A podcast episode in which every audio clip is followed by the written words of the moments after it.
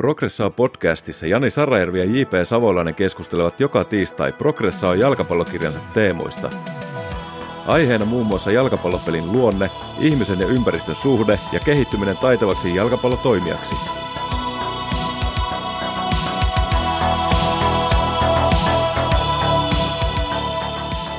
Hyvä kuulija, tänään vieraanamme on suomalainen huippujalkapalloilija, joka on jo tehnyt merkittävää uraa ja jonka kehityskäyrä on edelleen nousussa.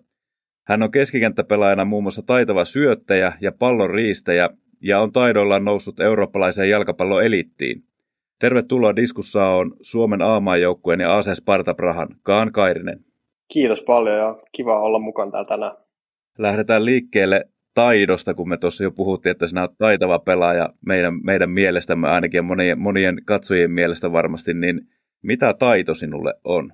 No taitohan voi merkitä monia eri asioita futiksessa, mutta mitä mulla ainakin ensimmäisenä tulee mieleen, ja mun pelipaikalle, eli keskikenttäpelaajalle, niin elintärkeät on ensimmäisen kosketuksen merkitys.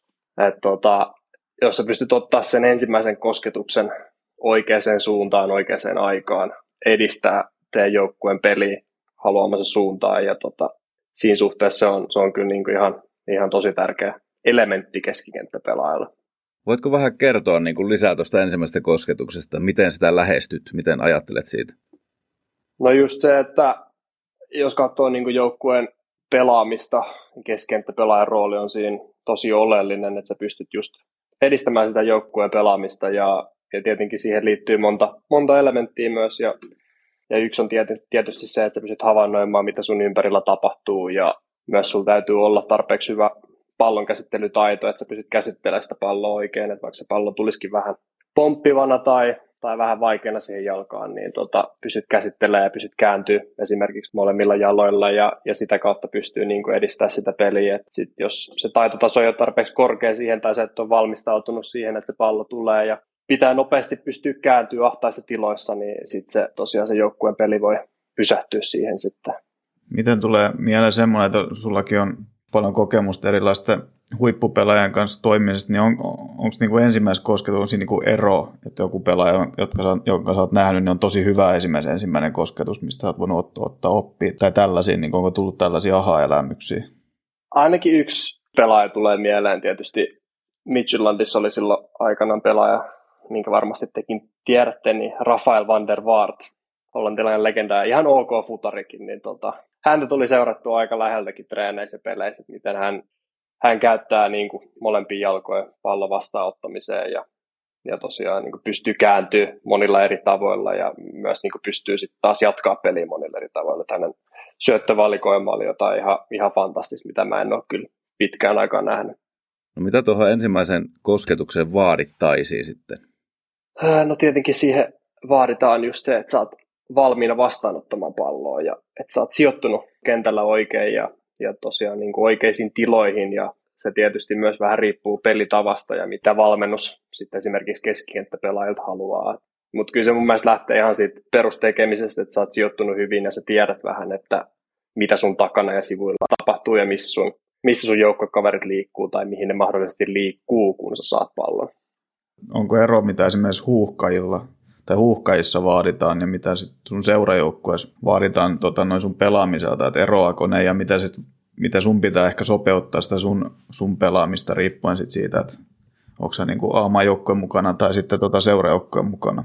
No tietysti täällä Spartas meillä on se, että me ollaan joka matsis ennakkosuosikkeja ja meillä on paljon palloa peleissä, että et ehkä se ero, ero siitä sit huuhkajien peleistä, että tavallaan täällä Spartas on se vaatimus, että sun täytyy pystyy niin kuin tekemään oikeita ratkaisuja sillä pallolla, kun sulla on paljon pallo jalassa, kun sitten taas ehkä versus huuhkajien peleissä, kun pallo ei välttämättä aina ole niin paljon, paljon joukkueen hallussa, että sit se on vielä tärkeämpää, että sit kun sä saat sen pallon, että mitä sä teet sillä pallolla.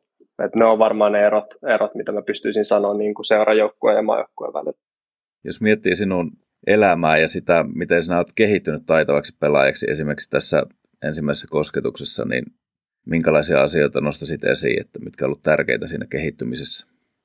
No jos lähdetään ihan tuota pikkupojasta alkaen, niin sitä tavallaan taitoa ja tekniikkaa on tullut hiottua tosi paljon niin kuin omalla, omalla ajalla roskiksi seinään ja pihapeleissä, hiekkakentillä, ihan oikeastaan joka, joka puolelle, että sieltä, sieltä se kaikki on alkanut, mutta sitten se on tietenkin jatkunut sit, kun on, on mennyt nuorempana seurajoukkueeseen ja ollut erillisiä aamutreenejä ennen koulua ja harjoituksia sit koulun jälkeen ja sitten tietenkin mitä sitten on pystynyt tekemään myös, myös omalla ajalla, niin yrittänyt kehittää mahdollisimman paljon molempia, molempia jalkoja, just sitä ensimmäistä kosketusta ja erilaisia käännöksiä ja, ja tietenkin potkutekniikkaa myös pystynyt kehittämään aika paljon. Siinä oikeastaan niin kuin muutama pointti, mitä tulee mieleen. Mitä jos mietit niin kuin semmoista teknistä reeniä, missä tulee paljon toista, vaikka joku roskikseen potkiminen tai sitten pelinomaiset harjoittelut, vaikka katupelit tai pelit välitunnella koulussa, niin miten näet näiden niin kuin, roolin? No ne on ollut ihan, ihan niin kuin uskomattoman tärkeitä omallekin uralle, että pystynyt just sitä kautta oppii vähän niitä futiksen perusteet ja että miten käsitellä sitä palloa. Ja sitten just noista pihapeleistä ja välituntia peleistä sun muista, niin oppinut just sitä, että miten pelataan niin kuin joukkuekavereiden kanssa yhteen ja vähän oppinut myös sitä sijoittumista ja näet, mihin ehkä kannattaa juosta, että mihin se pallo ehkä pomppaa ja niin päin pois. Ja, ja tota, on ollut kyllä ihan, ihan niin kuin uskomattoman tärkeä osa siinä omassa kehityksessä. Jos mietitään riistämistä sitten, eli ei mietitä nyt sitä pallon kanssa toimimista, vaan sitä, että saadaan se pallo itselle, niin sinä olet riistämisessä myös taitava. Niin mistä se tulee se taito?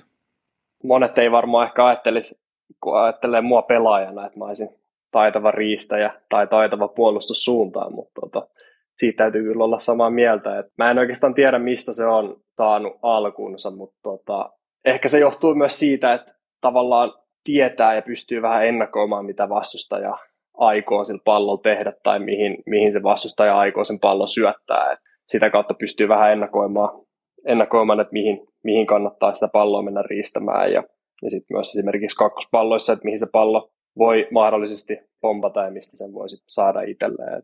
Tunnun, että on ainakin kehittynyt tässä viime vuosina varmasti tuun, tuun kehittyy vielä enemmän tulevaisuudessa. Mielenkiintoinen, että, että monet ei pidä sua hyvänä riistämään tai riistäjänä, niin mistä se sitten johtuu, jos tämmöinen mielikuva? Se on hyvä kysymys. Se voi olla, että mun pelityyli kun katsoo, niin se ei ehkä näytä siltä, että mä olisin kauhean innokas puolustamaan tai menemään taklauksiin kovaa tai jotain tällaista, mutta yritin tehdä sen niin omalla, omalla tyylillä just, just saada sen riiston sillä tyylikkäästi tehtyä ja tosiaan sillä niin häirittyy sitä vastustajan peliä ja, ja saamaan sen pallon sitten omalle joukkueelle, mutta en tosiaan tiedä, mistä tällainen sitten olisi saanut alkunsa. Niin, ehkä se on semmoinen stereotypia keskikenttä semmoisesta terrieristä tai niittokoneesta, joka on semmoinen pyörämyrsky lailla niin kuin vastustajassa kiinni, mikä on tietenkin yksi ihan ok ok tapa, mutta niin kuin ollaan Janin kanssa puhuttu paljon, että taito on tosi moni, moninainen niin kuin, ja siinä on monilla, monia niin kuin eri tapoja, miten sä voit olla taitava vaikka riistämisessä. No myös ihmiset näkee äh, asioita tosi monella eri tavalla ja ei, ei siinä mitään. Että niin saakin, saakin nähdä, eikä kaikkea tarvi ajatella, että mä olisin hyvä riistämään palloa. Että, että se riittää, että mä tavallaan itse tiedän, että mä oon, mä oon kehittynyt siinä ja tuun, tuun varmasti niin kehittymäänkin tulevaisuudessa. Jos kuvailisit vielä tarkemmin sitä tilannetta, kun menet ottamaan palloa vastustajalta pois, niin miten sinä teet sen? No voidaan kuvitella vaikka tilanne, että mä juoksen vastustajan takaa tavallaan jahtaan vastustajaa, ketä kuljettaa palloa meidän maaliin kohti. Ja siinä kohtaa mä yleensä yritän vähän ennakoida, että okei, okay, että minkä pituisia kosketuksia vastustaja ottaa, mihin meneekö se niin enemmän vasemmalle, meneekö se enemmän oikealle. Sitä kautta mä yritän päästä vastustajan vasemmalle tai oikealle puolelle. Et siinä tapahtuu paljon sellaista ennakoimista todella nopeassa ajassa, ja sitten yritän oikeaan aikaan tavallaan niin kuin kurottaa jalkaa siihen, että osuu palloon ennen kuin vastustaja pystyy jatkaa kuljetusta niin, että siitä ei välttämättä tulisi rikettä. Et se on tavallaan se niin kuin täydellinen skenaario, ja sitten pallo, pallo päätyy omalle joukkueelle. Et, et tuli tuosta myös mieleen, että et taito voi myös olla sitä, että että sä pystyt tekemään hyvän rikkeen oikeaan aikaan. Esimerkiksi katkaiset vastustajan vastahyökkäyksiä. Et se on myös, tai ajattelisin, että keskikenttäpelaajalle tosi tärkeä elementti, että näet, että vastustaja pääsemässä vaikka kolme vastaan yksi vastahyökkäyksiä ja pystyt tekemään hyvän rikkeen heidän kenttäpuoliskolla, mistä ei välttämättä edes tule varoitusta, niin se on, se on mun mielestä aika, aika taitavasti tehty sitten. Mä muistan niitä sinun riistoja että ne oli niinku semmoisia, että ne ei ollut justiin kauheita niinku vääntämistä ja tämmöistä, vaan hyviä vähän niinku iskuja sinne ja tökkäyksiä eri paikkoihin, että se pallo lähti pois siltä vastustajalta ja se, saattoi, se ei aina jäänyt sulle, vaan se saattoi mennä jollekin toiselle oman joukkojen pelaajalle. Ja silloinhan sitä ei välttämättä näe niin selkeästi yleisökään, että juuri sinä riistit sen pallon, kun nämä vaan niin osut siihen ja se menee jollekin oman joukkojen pelaajalle. Joo, se on just näin ja se, se tosiaan riittää ainakin itselle ja toivottavasti myös joukkueelle.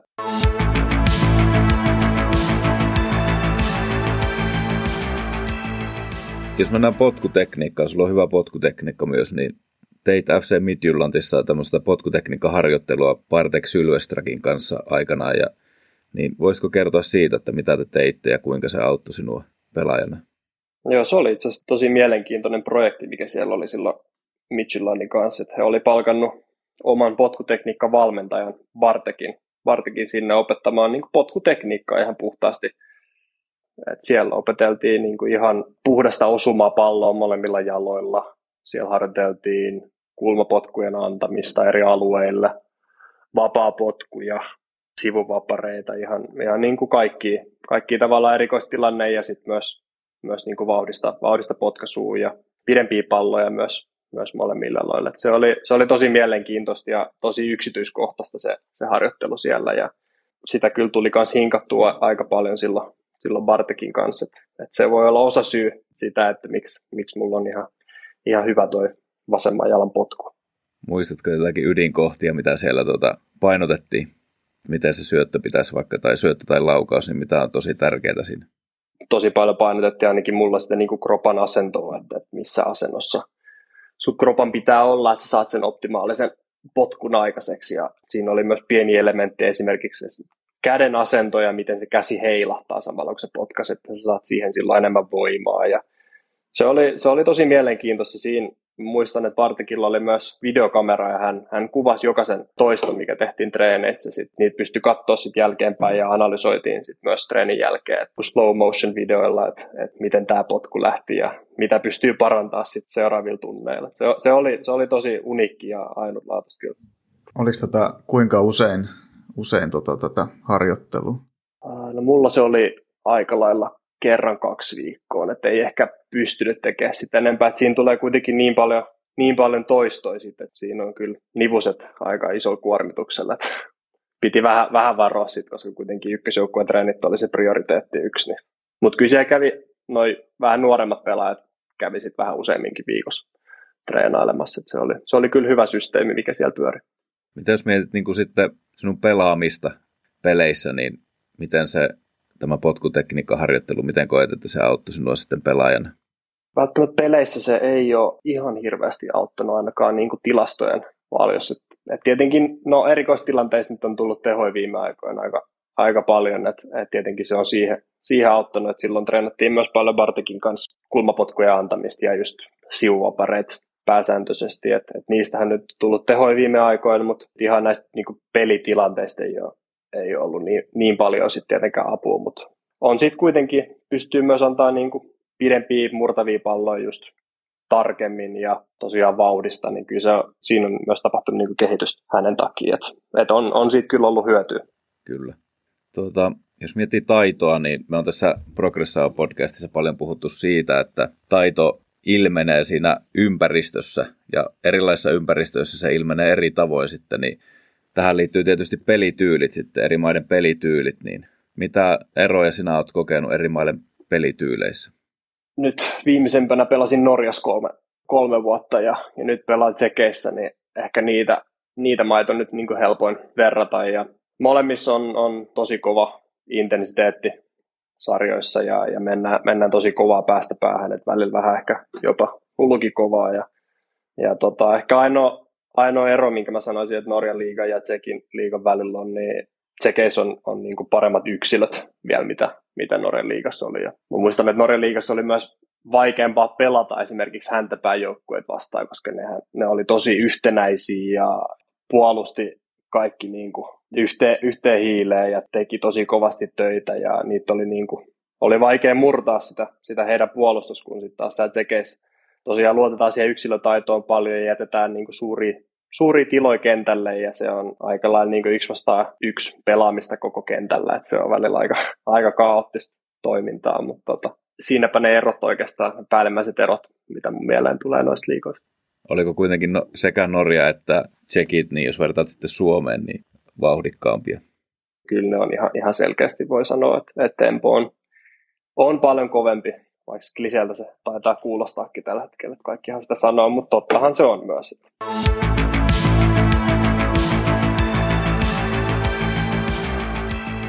En tiedä, koetko itse, mutta olet ehkä keskikenttäpelaajana niin vähän pidempi kuin ehkä semmoinen stereotyyppinen suomalainen, ehkä sulkapäässä 180 pitkä, niin mitä sä niin kuin koet, koet niin kuin sen oman kehityksen ehkä myös sit sen, niin kuin mitä sä nyt oot, onko se niin kuin etu, että sä oot niin kuin pelaajana vähän isokokoisempi? Ja miten se on ehkä myös muokannut sitä esimerkiksi syöttämistä tai vaikka sitä riistämistä? Uh, no mä en välttämättä koe, että se olisi mitenkään etu. että mä oon nähnyt paljon erilaisia keskikenttäpelaajia, toiset on just sellaisia 155 senttisiä tappeja ja sitten on muakin pidempiä keskikenttäpelaajia ja kaikilla on ihan, ihan omanlaiset pelityylit ja, ja tavallaan niin kuin tapa selviytyy niistä tilanteista, että enpä mä, enpä mä oikeastaan sanoisi, että se olisi mitenkään hyödyttänyt mua se, että mä oon, mä oon tavallaan keskimääräistä pidempi keskikenttäpelaaja. Sellainen myös, että puhunut, olet puhunut paljon nyt tästä omasta kehittymisestä, niin olet kehittynyt, niin ja ehkä tähän pelaten vähän omaa toimintaympäristöä, missä on nuori pelaaja, niin miten tärkeän sä näet, että pelaaja oppii niin kuin vähän niin kuin tuntemaan itsensä, mitkä on vahvuudet ja heikkoudet, ja sitten sit vähän niin kuin karsimaan ne huonot asiat ja pelaamaan niin kuin vahvuuksilla, että kuinka tärkeää se on niin kuin urakehityksen tai kehittymisen kannalta? Tietysti se on tärkeää, että sä opit tunnistaa, että niin kuin missä sä oot hyvä ja missä sä voit kehittyä. Mutta mun mielestä se on myös tärkeää nykyfutiksi, että sä pystyt mukautumaan mahdollisimman monen eri, eri tyyliin ja pelisysteemiin. Et mun mielestä se on, se on niin kuin elintärkeää. Et mäkin olen pelannut kuitenkin aika monessa seurassa nyt ja kaikissa on ollut ihan, ihan täysin niin kuin eri pelityylit ja systeemit ja tavat, niin mun mielestä se on tärkeää, että sä pystyt mukautumaan siihen, just siihen sen seuran toimintaan ja, ja tapoihin ja malleihin. Et mun mielestä se, sillä sä niin kuin pääset kyllä pitkälle, jos pystyt tekemään sen. No oliko Sparta Prahas joku yksi, yksi tai kaksi semmoista juttua, mihin, mikä sitten niin oli tämä isoin juttu, mihin piti sopeutua nyt tämän, niin kuin, kun siirryt sinne pelaamaan? Isoin juttu, mikä täällä on ollut, niin on, mä oon oppinut sieltä paineet ihan eri tavalla. Et täällä odotukset on niin kovat, ja mitä mulle ei ole ikin missä seuras ollut vielä. Että tämä kuitenkin on, ollaan ennakkosuosikkeja, niin kuin mainitsin tuossa aikaisemmin, oikeastaan joka pelissä ja fanit ja seura vaatii, että se mestaruus tulee joka vuosi ja päästään Euroopassa pitkälle joka vuosi. Ne, ne paineet on ihan erit, mitä on jokaiseen peliin ja myös niin jokaiseen treeniin. Ja se on sellainen, missä mä tunnen, että mä oon niin kehittynyt pelaajan, että, että pystyy niin kuin sietää ja käsittelemään niitä paineita hyvällä tavalla. Miten se konkreettisesti ne paineet näkyy vaikka yksittäisessä treenitapahtumassa?